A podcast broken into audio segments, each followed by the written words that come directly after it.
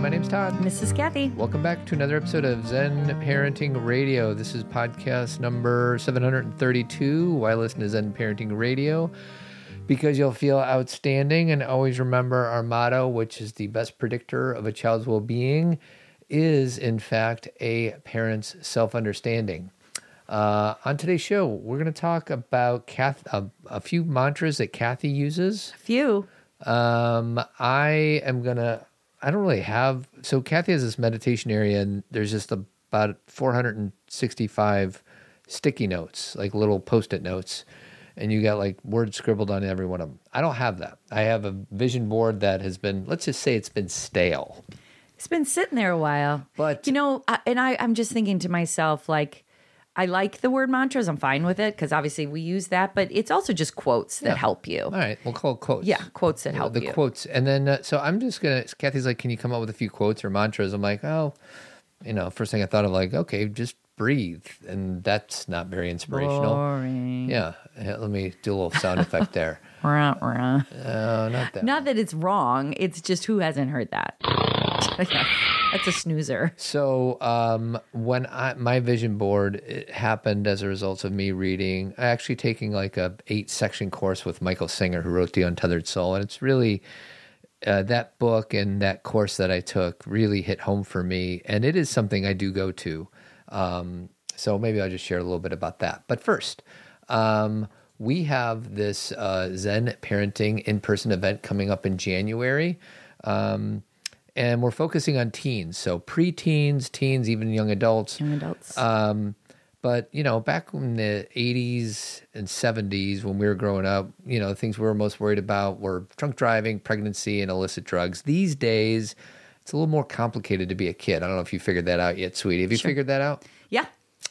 So, some of the things we're going to address at this in-person two-day event in Oak Brook Hills, Oak Brook, Illinois, anxiety, depression, suicide, self-harm, cyberbullying. But we're also going to have it be inspirational and uplifting and everything.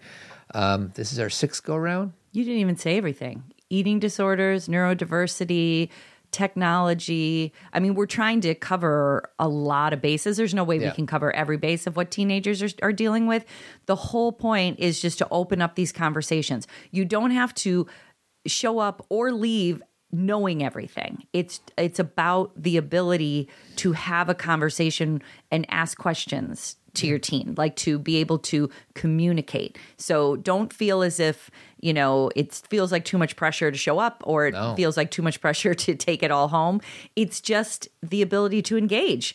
And it's never about having all the answers. It's just about the ability, the ability to participate. Well, I was thinking about this. Um, it's 350 bucks Uh-huh. to attend if you want to do the Shefali thing. So we usually don't reveal the speakers, but one of our keynotes is Dr. Shefali. Uh, it's an extra 50 bucks. So it's 400 bucks. So what he means by that is it's three hundred and fifty dollars for the conference.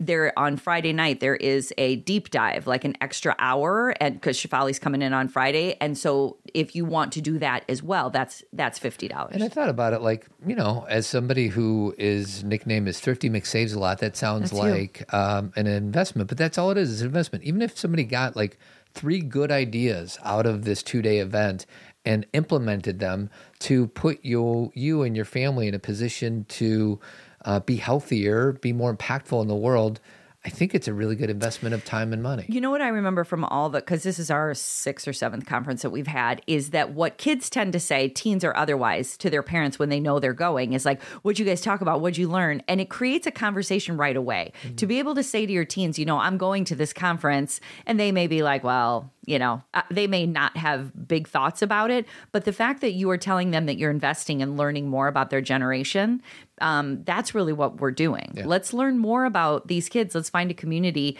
And I just feel like kids really appreciate that. I think that they may not show you as much No, that they they, appreciate they may it. not say it, but, they, I think they do. I know my girls do. So, Um, and we're going to talk about Team Zen maybe middle of the show or maybe towards the end. But let's get into the quotes. Okay. Let's just jump in with both feet. so I wanted to do this because I feel like, you know, if you listen to last week's show that we had with Dr. Solomon, um, you know, it's the last couple months have been just a lot of like, you know, like taking deep breaths because my kids left for college and for my other daughter left for Italy. And, you know, we're starting a new year. My third daughter just got her license. Just everything's changing, you know? Um, And I've just not been able to like stop and breathe. And so for the last week or so, I've been really trying to be like, okay, I need to get grounded. Like I'm I'm aware now that I'm like running really fast, going nowhere, you know?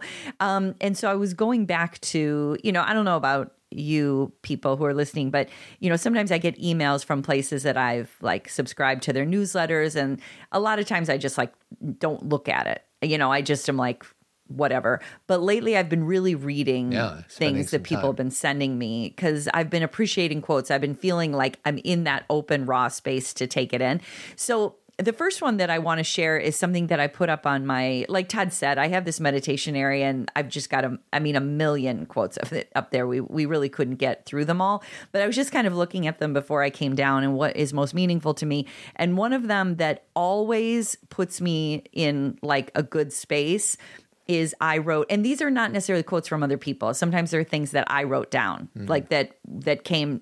eh, When I say came to me, I don't mean like it's a mystical Whatever, thing. it I just up in mean your brain. it showed up in my mind. And one day I just wrote down, "A day feeling good is an extra special day. Hmm. Enjoy." And why I wrote that is. And I still get migraines, by the way. I had a headache this morning, but they're much less because now I have kind of a something I'm you know working with a neurologist so I'm much better but I used to feel not good a Yeah. lot of the time. So if I had a day where I was like I don't have a headache I had to be like dude this is the best day ever. And and I didn't even have to convince myself. It just was. And I didn't care what I was doing or how much I got done. I could sit and stare at a tree all day.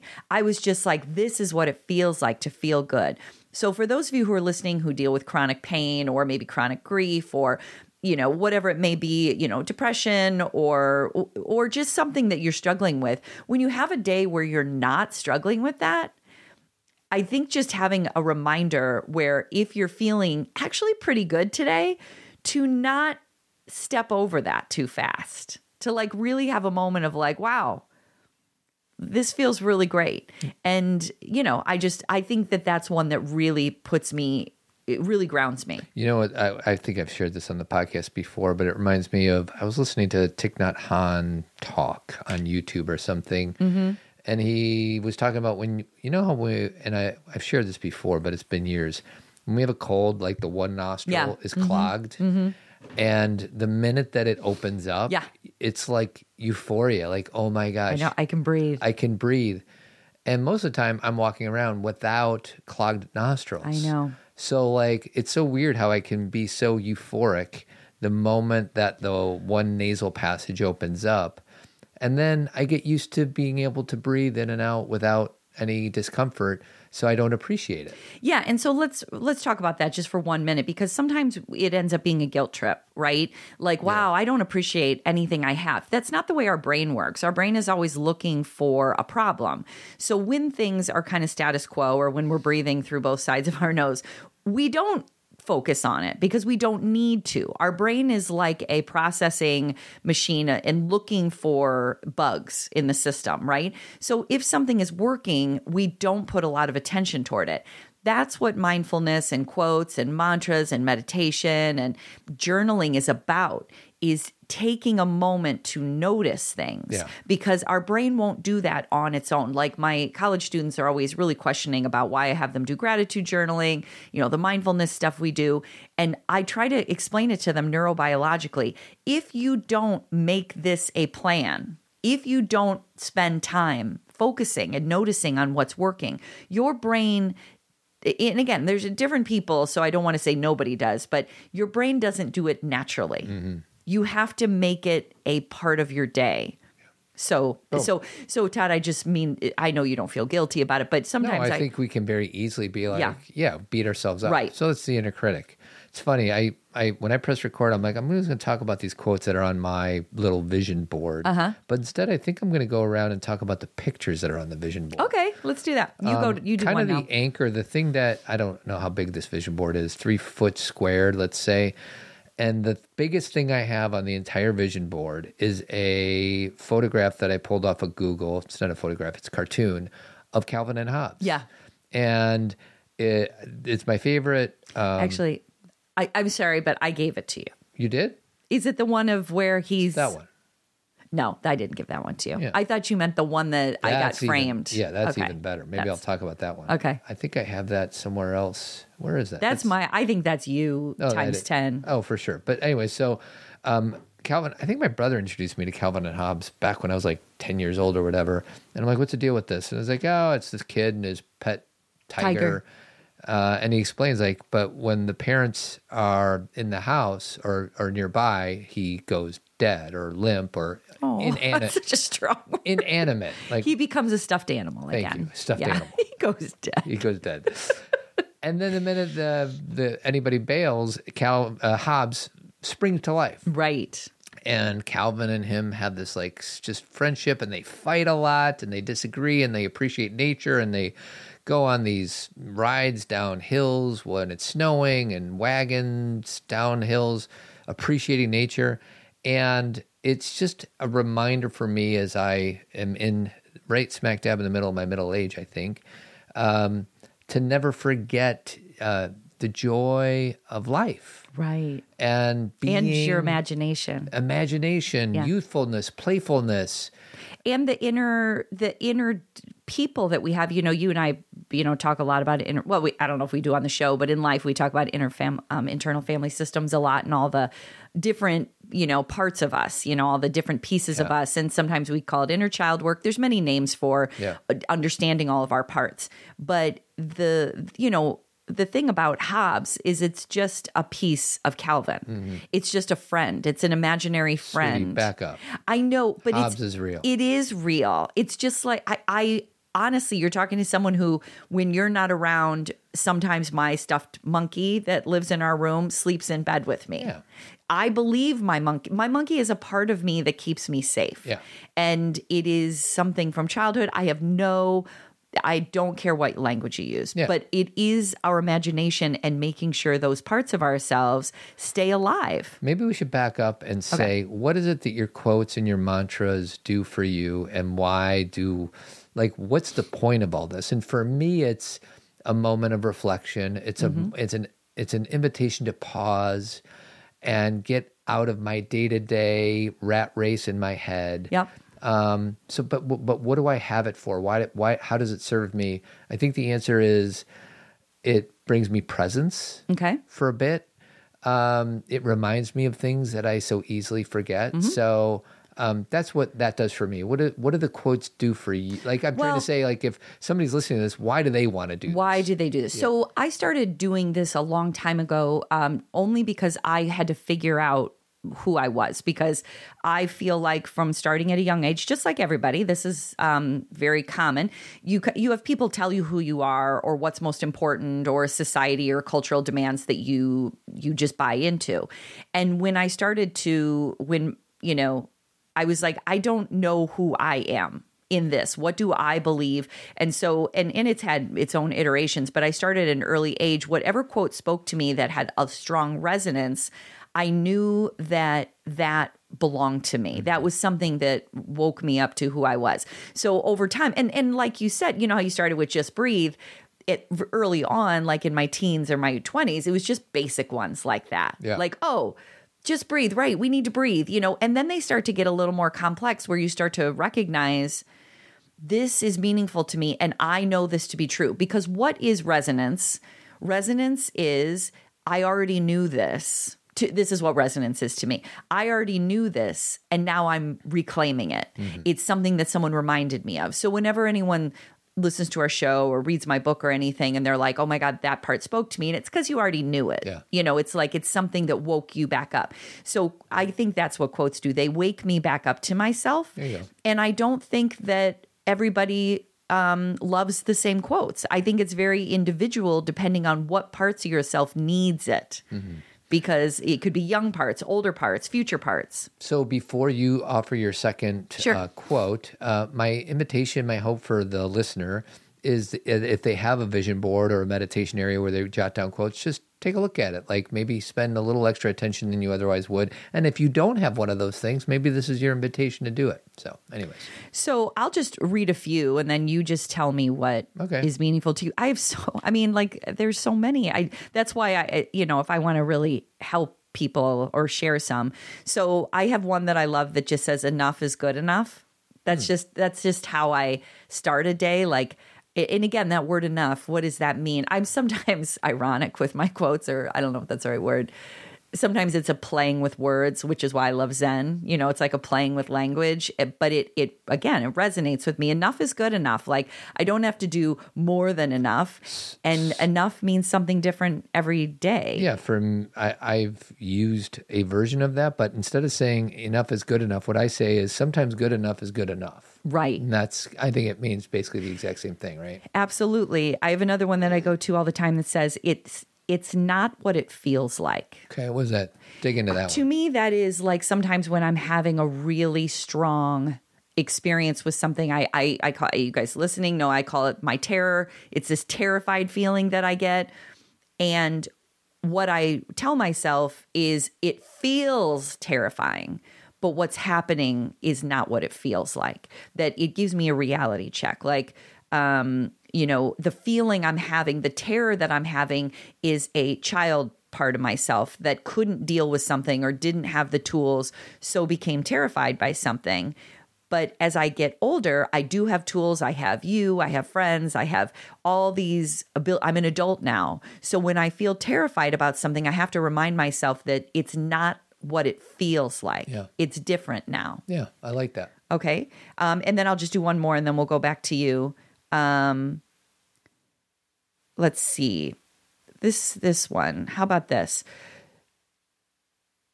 Uh, Todd, this is hard Why? because there's so many. Okay, how about this one? Nothing is always. Yikes. See, now you're starting to remind me of that Buddhist one a day calendar. I'm sorry. I these uh, the the statement one day meant something to me where I was struggling with it'll always be like this. It'll I'll always struggle with this. I'll never get through this because I could have said nothing is never. Mm-hmm. Always and never don't they're not real. So nothing is always. Does that make sense? I think I know what you mean. It means everything's temporary, maybe? yeah, and and that when I say the word always, it's not true. Oh, so another- nothing yeah, so is like- always. So, like, um, Todd, you always leave the toilet seat up. Nothing is there. That's And not true. That's not true. Like, rarely is always true. the only always is that the sun comes up every day, right? Or that the moon comes out. Like there's some things that always happen. Yeah. But it's really in life. well, and even before there was a time before our solar system existed. Correct. So even that's not true. true. Good point. And then the last one, because you'll like this. I wrote this is like I, I didn't even notice this one. I wrote drop everything and follow the bird. What the hell are we talking about? I about? think I probably because I look out a window and I think the bird to me seemed free. Uh-huh. And I had a bunch of, and when I say drop everything, I don't mean literally, I mean mentally. Yeah. So it was like, I think it was my way of saying be a bird. Drop everything and follow the bird. Uh-huh. Like Yeah, follow the lead of the bird. Yeah. Okay, Um, your turn. I'm going to go back. Uh, so I have in there. It's a little. Once again, it's a, an image I pulled off of Google, and there's two images next to each other. One is uh, it just says 13.8 billion years old. Right. That's how long. That's when the scientists say the Big Bang happened. right. And then the picture next to that is a picture of the Earth that we've all seen as taken from the moon Yeah. in 1969 or whenever that was that we landed on the moon. And it's just, it's a reminder that, let's see, what am I worried about today? Oh, so we got some plumbing issues Yeah. today. And I got to call a plumber, and um, our sump pump may not be connected to the battery, whatever, blah, blah, blah. It's, A pain. it's a pain. The, the universe is 13.8 billion years old It's Gonna be all right. it's going to be okay. Yeah. Like God forbid, even if our basement floods, We'll still even live. that is going to be Yeah, okay. it'll be fine. So it's just a reminder. eh, I guess said in other ways, don't sweat the small stuff. Yeah. And isn't there a book out there, Don't Sweat the Small Stuff, because it's all small stuff? Yeah, it's Richard. Uh. No, Richard. No, Richard. I want to say I'm thinking of his wife because she wrote some Kimble? books. no, that's the fugitive Richard, sweetie. Richard Simmons. No, that's the exercise guy. Richard Gere. That is the actor. Richard Richie Rich. He's a cartoon. Yeah. Richard Roeper, writer. Richard Roeper, writer? Richard- Richard Roeper, writer. Richard, uh, Richard, uh, Richard. I don't know any other Richards, but his name is Richard Carlson. I got it. Yeah, that was funny. His name's Richard Carlson, and his wife also wrote some books, and he died really early. That Yeah. guy. Again, another sad. I feel like I was just talking about this. There was an oh, we were talking about Covey a couple weeks ago, and how he died early. And Richard Carlson was like in his fifties. Yeah. He was like young, and they had young children. But he wrote "Don't Sweat the Small Stuff," and it was similar to Chicken Soup for the Soul, where then it became all these books. yeah. Um. And so, anyway, yes. so don't sweat the small stuff, right? All right, your turn. Okay. I'm going to give you all the ones that will make you go what? Okay. Because I know I know what I mean. Yeah, give give me the confusing ones. That way Okay. we can talk about it. One day I wrote down I trust them because it's theirs. Who are them? Everybody in my life that I love, sometimes I try to work through their stuff in my body Oh, because I feel like I need to figure it out so that will help them. But so can you read it to me one more time? I trust them because it's theirs. So let's just say uh, our middle daughter Cameron is having a bad day at Yeah. college today. Yeah. Your invitation to yourself is I trust her because, because it's hers. It's hers. That's the thing is because parents, you know, one thing that I'll say to you because I say this to myself all the time is sometimes when we're struggling with something our kid is going through, we have part of the information. We may have the pain that they're sharing. We may have the logistical information or the data from an email or, or something, but we don't have the whole picture because it's not ours. Mm-hmm. We don't know their daily experience. We don't know their friend support. We don't know their ability in their mind to be to get through it and to process it. We can't and so to believe that we can run it through our body, figure it out, and then give our kids an answer mm-hmm. is ridiculous. And that's true with our spouse, our parents. Like, we don't have all the information, and we have to trust other people to do their work because it's theirs. Yeah. That's, I, there's no, like, I, over the course of my lifetime, have made myself, um, I, I don't feel like I've done this for decades, but I've made myself sick trying to work other people's crap through my body, Boom. right? Like headaches, pain, like fainting, um, you know, mental health issues. Like I've been trying to work through everybody else's stuff. And when you trust, and again, it doesn't mean you don't show up and support. I think that's the thing is I sometimes you think it's one or the other. it's not binary. It's not you either show up or you don't. It's you trust them because it's theirs, and then you show up in a more outside, like an outside of it way. And I really think that I know my clients appreciate it. I know my students appreciate it. I think you do too. And my kids appreciate it when I trust them. When I say, well, I know you have what it takes. I know What's weird about okay. that is it's possible that let's just we're using this this example of our daughter Mm-hmm. where she's having a really bad day to say that you trust her while she's in the midst of whatever like 18 year old crisis that's going on that may be it may not land that well right like oh i trust you you got this like no mom you're not helping me It's all about tone because it's not about, I trust you, you got this, a spiritual bypassing of like, it's your problem. That's the other extreme, right? I'm not going to help my kids with any of this. It's theirs. That's like the, that's the other version. extreme um It is, I know this is hard right now. I am going to help you in any way I can. What kind of supports do you need? And what I know about you is you have, and, and I'm saying this from a psychological way, you have the ability to get through this. And I know that they are hardwired for challenge. Mm-hmm. They are literally hardwired to do hard things. These quotes about we can do hard things and we're, you know, we're neurobiologically hardwired for connection and stuff. This is all true. We literally can do hard things. Yeah. It's not a decision. Yeah. It's like we have the ability. So trusting that people can do that, but knowing that part of the ability for people to do that necessitates support from others. Mm-hmm. But support is different than doing it in your own body. That's the that's these are all I don't know how well this will land, but these are all the things I've had to learn. okay do you want to do one more um sure. or do you want me to go Um, How about this one? And I won't swear because I know we we try to keep our non um what's it called?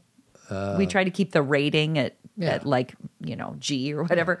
But one day I just wrote everything is an effing miracle for real. Yeah. Some days I just have those experiences where I'm like, this is all crazy. So uh, when you say that to yourself, is it when you are inspired or appreciating something beautiful, or is it even when bad things are happening? all of the above. uncomfortable I mean. I like to read that one when I realize when I am stuck on, you know, our plumbing isn't working or, you know, my kid's having a bad day or I didn't get something I wanted. It's like, hold on. It's a little like your billion years thing. Yeah. It's like, wait a second. This whole thing is an effing miracle. We were at my aunt's house um, yesterday in Galena or a couple days ago, and she has this spider in front of her house that is it's like a big spider and, and galena has all sorts of critters and creatures so you got to enjoy them and it's so beautiful and on its back it has this design that looks like someone drew it on this spider's back. It's perfect. Yeah. and that's a spider right? And and there there's this ability for us to recognize that everything is effing amazing. Well, I got one for you. okay let's hear it. This one, this you you came up with this, and this is like the beginner's mind stuff. Okay. Because you we just started gardening sort of a few years ago, we're trying. And you put down some tomato seeds. yes. And you watered it, yeah. And we put it in, in the dirt, and the sun hit it, and then all of a sudden, it grew, and we could eat tomatoes. We and you're ate like, tomatoes. Like that's the craziest thing ever.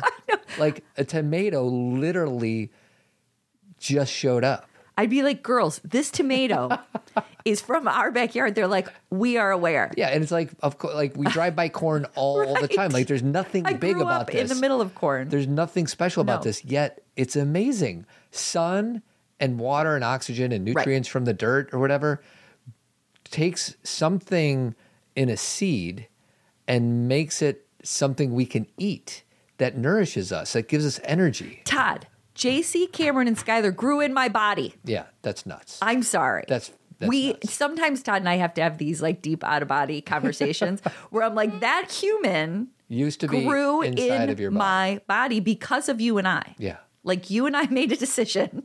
Sweetie, it wasn't easy, but somehow I managed. You helped. yeah, it helps. Um, and we and these people came out of my body and now they're like grown people like what's going on yeah. like I- you have to have moments So, like that so one more. I remember Okay. one of my buddies, Jim. uh, I'll say his last name, Gatone. He's got nine or ten siblings. yes and they all had babies. And his dad, who I think has since passed away, I'm pretty sure he has. Yeah. Um, he Jim was telling me how many grandchildren he has because he had nine or ten of his own kids. Yeah. he's got like thirty some odd grandchildren. Like, I just can't imagine what that's like to be an elderly man and know that somehow he helped create these people. 30 people. right. It's so crazy. it's nuts. And this is what i mean. Our brain will not go there naturally. Yeah. this is why mindfulness as a practice is not just about like doing yoga even though i love yoga. I want to i just uh, I, I want to talk about that later. I want to talk about how much i loved yoga today versus the like really That might be another class podcast. I, I know it's just today i came out of yoga i was so happy and i'm like my body likes this Mm-hmm. it doesn't like the other stuff anyway that self-awareness stuff okay Um, anyway Uh, do you want me to go to my oh oh yes you don't right, want me to go on to a tangent upper right hand corner of my vision board? Okay. Has a picture of there's a tug of war. It looks like it's on a beach. It's like it's a cartoon once again. And there's a bunch of people on the other end of the rope that are pulling. And then here, I'll show it to you. Just so okay you let can- me see Do you see it? yeah let go He's just letting go. Uh, or I'm going to say it's a man's hands. And then below that, I said the, st- the strongest position you can be in is complete surrender. yeah which is the opposite that I've been taught my entire life. correct And then there's like a picture of a, a silhouette of like a Buddhist monk just praying with the sunset behind it. And then the last thing says, let go of my stuff. So, like, that's like surrender corner, I guess, on my vision. And I think it is really helpful. Like, just that idea the strongest position you can be in is complete surrender. So, think about that when we're frustrated at our kids or stress, frustrated at our boss. And surrender doesn't mean inaction. no But if if we could surrender first and then take whatever action and then detach from the outcome, I think my world would be a lot less complicated. But what happens usually is there is no surrender. I'm I'm swimming against the current of life and I'm trying to force my will, my way of things happening when in fact we live in a world that has its own agenda and its own ways and patterns of being and I spend a lot of my time in other people's business, in Mm-hmm. your business, in my kids' business, in the government's business, Mm. in the weather's business. We're going to Vegas tomorrow. I know. And I was frustrated because it was going to be cold. Because I looked it up and it's going to be 33 at night. I'm like, Vegas in No, October. what you said to me, you said the most confusing thing to me. Uh, it wasn't you confusing said, at all. You said, Kevy, it's going to be 58, which is like 33. no, it's I was like, what, what does that mean? I said during the day it's going to be 58, but the Oh. low is 33. and I just couldn't believe that because Vegas is a desert. the moral of the story, it gets cold in the desert, is I was looking up Las Vegas, New Mexico, Yes. and not Las Vegas. Nevada. Errors. So I found myself getting like frustrated because I want to go to the pool, and you can't go to the pool if it's 58 degrees. It's going to be in the 70s, so it's going to be fine. But I spend a lot of my time, and I'll just say God's business. God kind Mm-hmm. of decides what the weather, Mother Nature, universe, whatever word you want to use, and if I could just surrender to it. Um, I think my life would be a lot less complicated. Yeah, I wish we kind of had, you know, I always like to make up other words in my mind. I don't always show them but or share them, but like surrender is just a perspective shift to me because surrender is me questioning whether or not I'm right. And if I can like if something's going on, um, I'll just since this is a parenting podcast, you know, with my kids, I may have a train of thinking where I'm like, and if this doesn't happen, then this will happen, and then they won't have this, and then their life will be nothing. Mm-hmm. And there's this whole path of thinking where if I just surrender and be like, I don't know anything, Yeah. then I can just show up for what is. And what naturally happens is things evolve and change, and we never knew anyway. Yeah. So there's a lot of belief. This is kind of going back to the empty cup. There's this belief that we think we know what's going to happen, or that if we do A, B, or C, then our kid will be successful or safe. And none of it's true. Mm-hmm. Meaning, sure, could it have been true for you? sure. could it possibly be true? Yeah, you can increase likelihoods Maybe. of a lot of. I've, Yeah. I've often said that we don't have any control over our kids, but we have a lot of influence. Sure. Which is why we do this podcast. Like, let's be the best version of ourselves so we can model the behavior, blah, blah, blah. That doesn't mean our kid may. Never has a challenge. Yeah, Yeah. of course they do. Of course. Even in, in I, you know, I have some some friends who are single parents and I just my heart goes out to all the single parents because you and I are lucky enough to be happily married with uh, healthy children and it's still really hard. I had a dream last night that we had another baby. Oh, okay. And I remember very vividly, it was a boy. And I was very nervous because you kept putting it on top of the dresser. Oh, that's where he goes. And I kept trying, I was trying to sew a like one of those things to keep the baby in like what's that called like not a block but you know where i would put it to make sure the baby didn't roll out Okay. and then all of a sudden i'd realize i was doing dishes in the kitchen and i hadn't finished like i would be pulled away from it and i'd be like the baby's gonna roll off the table It's very traditional. You got you're sewing stuff and you're doing dishes. Yikes! and having more children none of these things Am I are hunting occurring. buffalo in this dream? Oh no, it was it, honestly like I haven't gone through it. I like to figure out my dreams later, but that one I'm just remembering because um anyway. That's good stuff. Okay. Your turn. So um here's one that I I just I'm finding it in the like I'm just basically like looking through all the pictures I took in my room. This one says you can full-bodied take up space without fear of loss. What are you talking Okay, about? so I think I this is old. Like I can just tell because the ink is like it's you know it's like Faded. faded. I think what I was worried about is if I show up and I am fully myself, that I would somehow be um, not as loved. Um, I think that's a woman thing. I, I don't want to be too gender specific because I'm sure men feel this way too. Um, but I think I felt like if I was too vocal or if I was too um, open about things, that if I was fully myself, then I would lose mm. something that I would maybe not. I, I don't know. I, I'm curious. I wish I put dates on these because if I could trace back when I wrote it, it might give me, it maybe it was like my first book was coming out Well, I don't know what you were thinking, but for me, um, I think it's a very universal idea. It's Yeah. Like if we show up as ourselves, there's a story inside of our head that nobody will love us. Yeah. So instead, we got to mold ourselves to fit in with our caregivers, the world, our job, society, our peers. Um, and that's what's great about vulnerability and openness and honesty and all that. And um, there's times when I practice that quite well, and there's other times I'm pretending to be somebody I'm not to fit in. Well, you know, it's one of those things where sometimes part of the reason some people show up not as themselves is they feel more protected because if they get rejected, then it really wasn't them. Th- There's a, a false self that's being rejected. And so they're like, well, that really wasn't me anyway. And if we come out really as we are, and this is in every aspect of our lives, our our personality, our you know who we believe ourselves to be, sexuality, gender, um, you know the way we dress, the way we look, the way we are.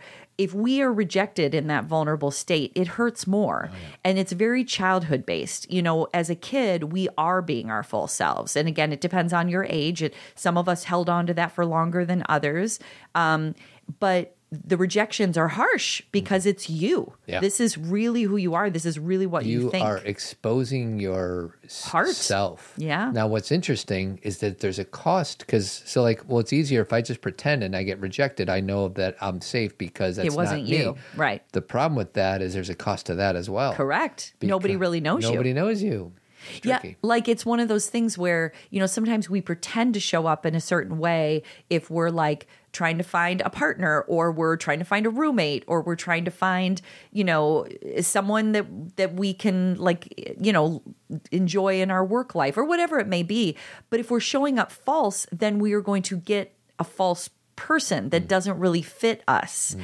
And so the only way to really have like reciprocity in a relationship, whatever type of relationship it may be, is to show up fully as yourself. I believe this very much so even in the parenting world is that I have always advocated for be who you are with your kids. And I don't mean dump all your emotions on them and like treat them like friends when they're little.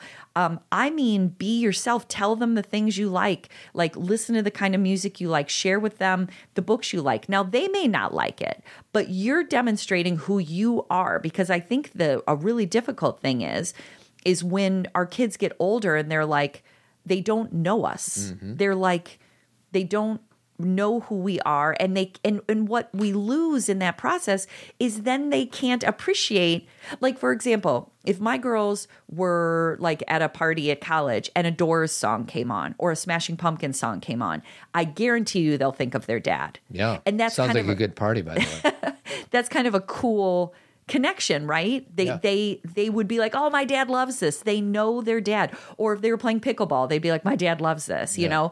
And i know there's a million things with me too that they'd be like my mom loves this my mom you know? And they do that. They send me things like this made me think of you because i've shared with them who i am. They don't necessarily love everything i love. They just know me. Yeah. so the goal is not to impose it on them. Well, I think that's really good, um, for lack of a better term, advice. Is I think we feel. I'm gonna. I'll use I statements. There's times when I feel like I need to be in dad mode, right and I just need to show my kids the version that's going to most likely help them be successful in life. But that is at the expense of my real version of myself. Right. Sometimes we we identify False with this role Yeah. so much Yeah.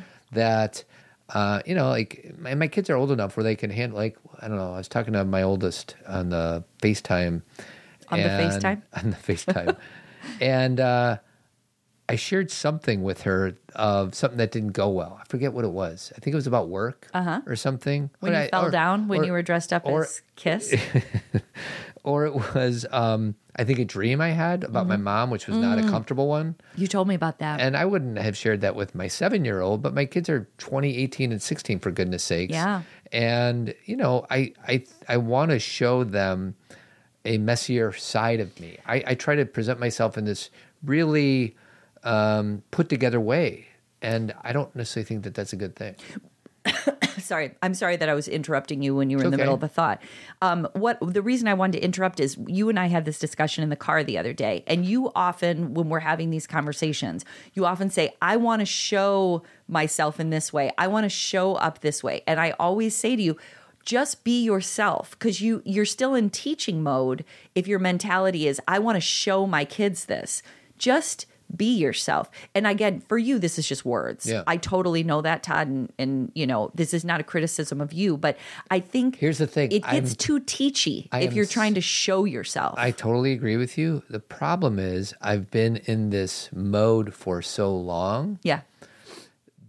to unwind that, to undo that and show up as my vulnerable, flawed self is really different for me. So sometimes I have to like go to the okay, right now I'm going to share something vulnerable with my kids about a dream I had. Got it. I have to like intentionally decide that because if you're like just just share that without having that first thought. And I'm not wired. I'm not that I'm not wired, but it requires intention for me to show the messier side of myself. And I think your invitation is like just be messy.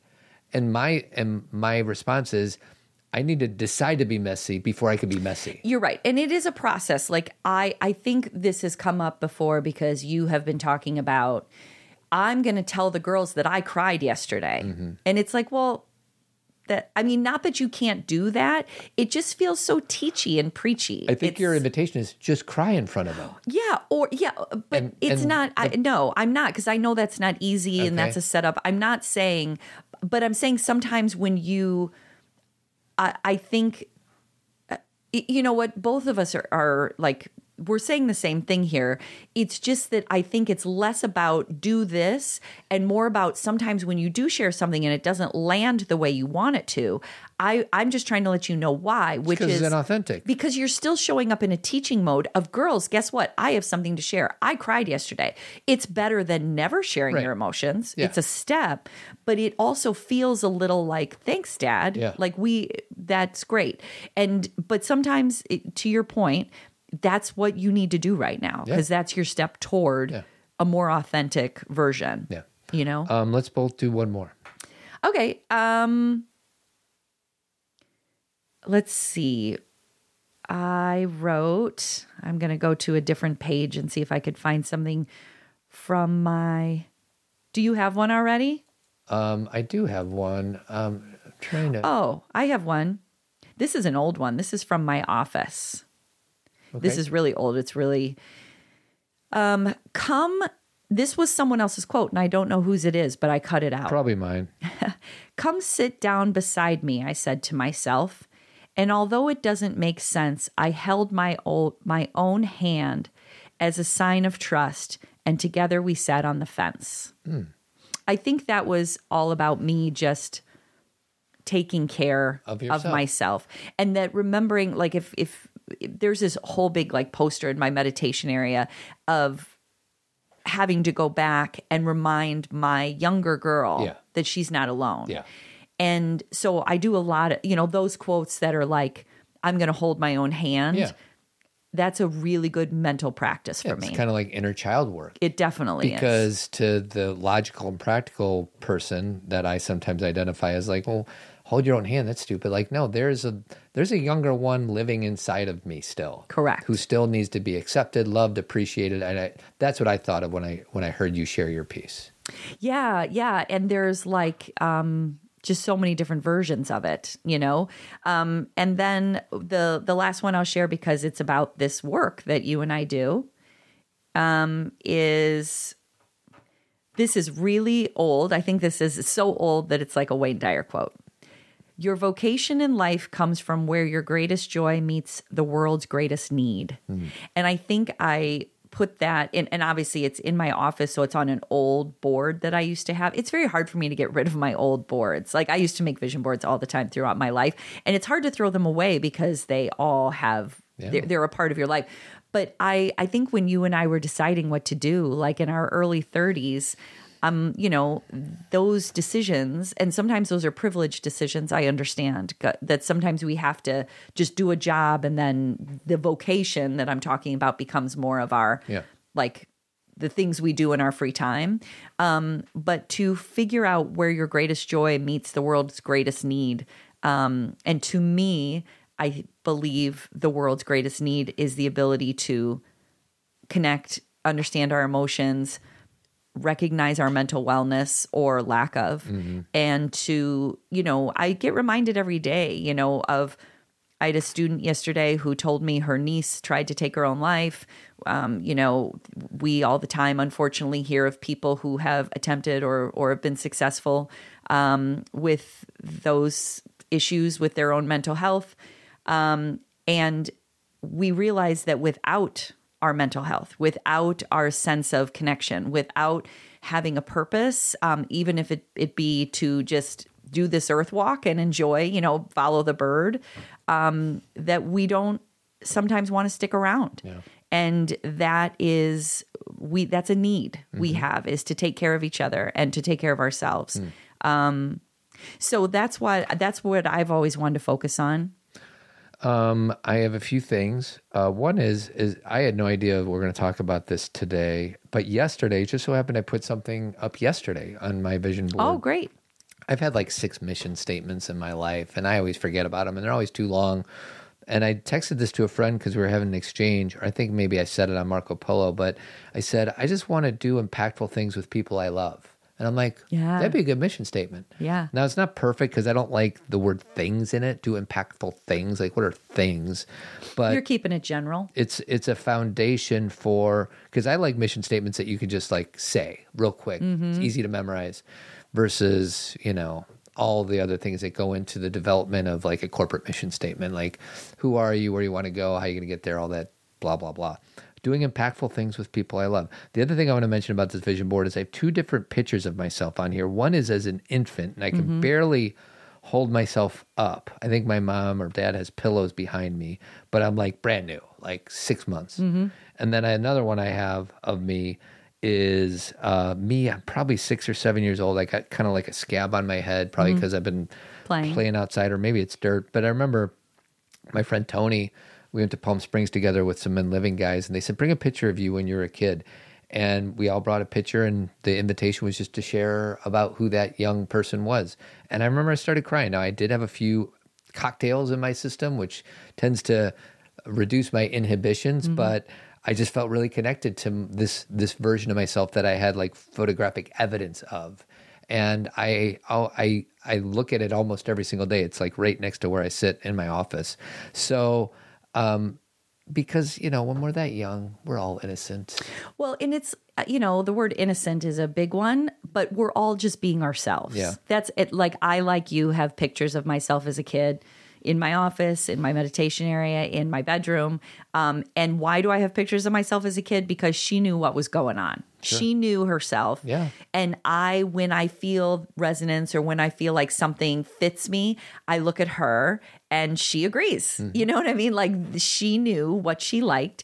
Um, you know, one of the activities that I always have my college students do is they have to write about what they loved when they were around that age that you're talking about, Todd, of that picture. Yeah. And if you don't remember, look at a picture of yourself. What did that person love? Yeah. And and it doesn't it what it just gives you a better understanding of of remembering yourself because culture and society and people who often have very good intentions do a number on us where we forget and we forget over and over again so we have to remind ourselves like you for my birthday you gave me um Oh yeah. a shirt that- so when i was little i i used to no different than now i used to love shirts that said things like it would have you know like i had a sweater that said i like you and i had you know i just had things like that did.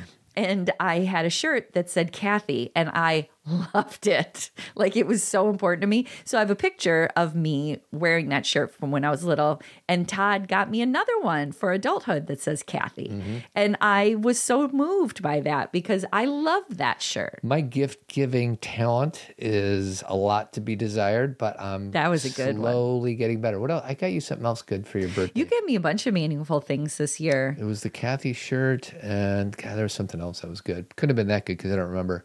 All right. Uh, in closing, I want to remind anybody who likes this podcast to join the Circle. It's the Zen.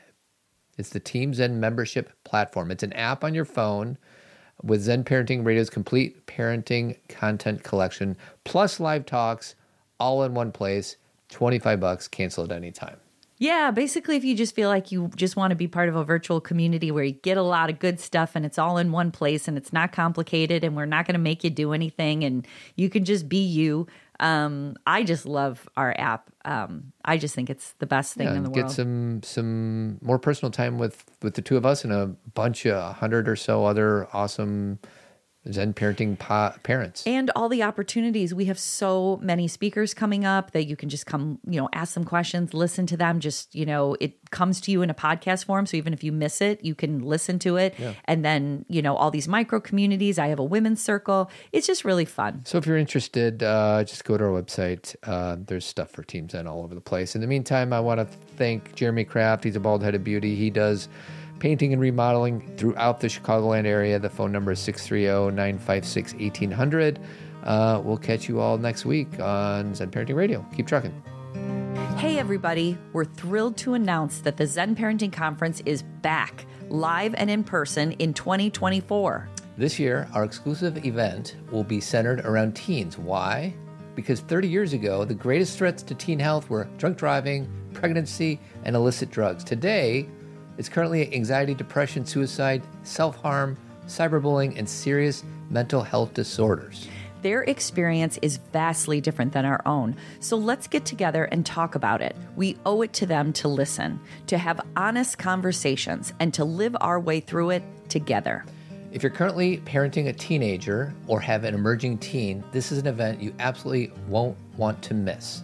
We have limited seating this year, so secure your spot now. Go to zenparentingradio.com. If you have appreciated or enjoyed a decade of Zen Parenting Radio podcasts, please tell a friend or leave a five star review. We are grateful for your support. If you want more Zen parenting, consider joining Team Zen Circle, our very own app that includes our virtual community, exclusive content, and support from us.